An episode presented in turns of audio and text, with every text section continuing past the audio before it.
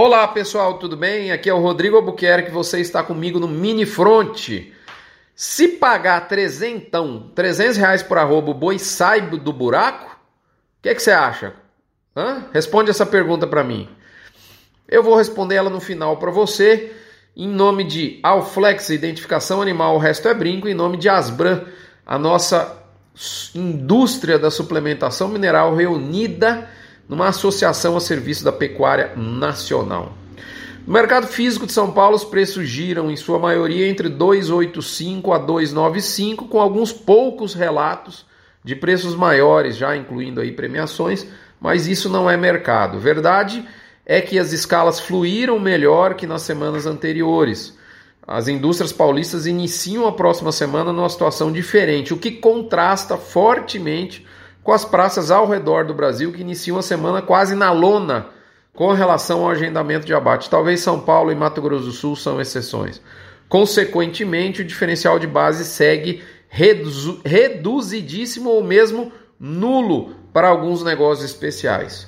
O volume de gado terminado é de fato muito abaixo da necessidade da indústria, evidenciando um forte desequilíbrio entre oferta e demanda, principalmente oferta, o que joga a produção de carne para níveis mínimos.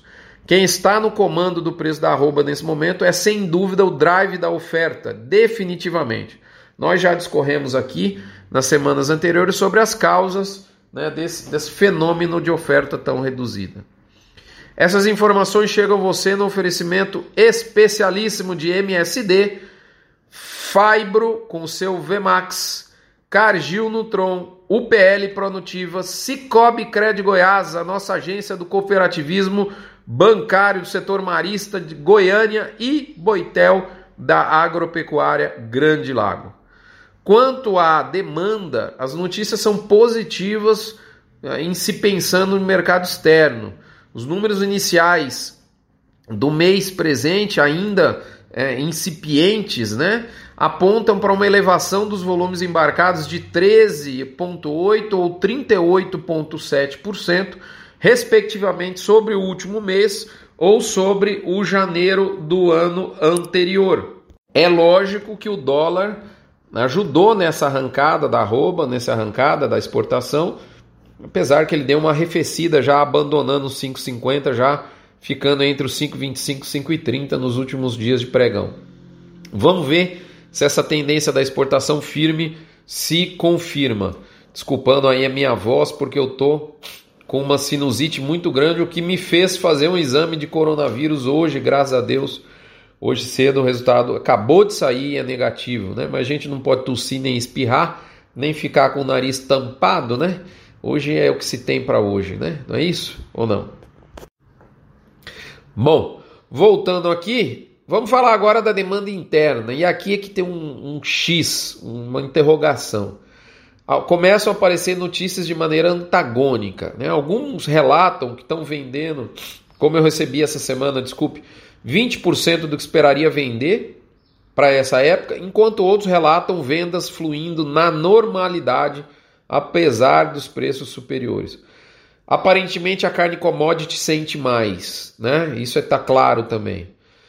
E também é, parece que tem um forte desafio para plantas não exportadoras e parece também que vai formando aí um, uma resistência no atacado no mercado interno entre 18 e 19 reais por quilo de carcaça casada é, do boi, o boi, famoso boi casado, né? Dependendo da fonte aí que você que você usa aí para esse, esse boi casado, entre 18 e 19, é, essa resistência vai pintando. O mercado futuro resolveu também não mais trabalhar com ágio sobre o indicador no encerramento da semana.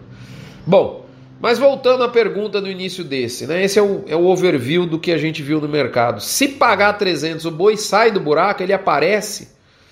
Minha resposta para essa pergunta título desse mini front é o seguinte: mesmo se pagar os 300, vai sair pouco boi do buraco, porque o buraco está bem dizer vazio, como diria o sertanejo, bem dizer vazio, tá oco, igual ninho de arara, tá certo?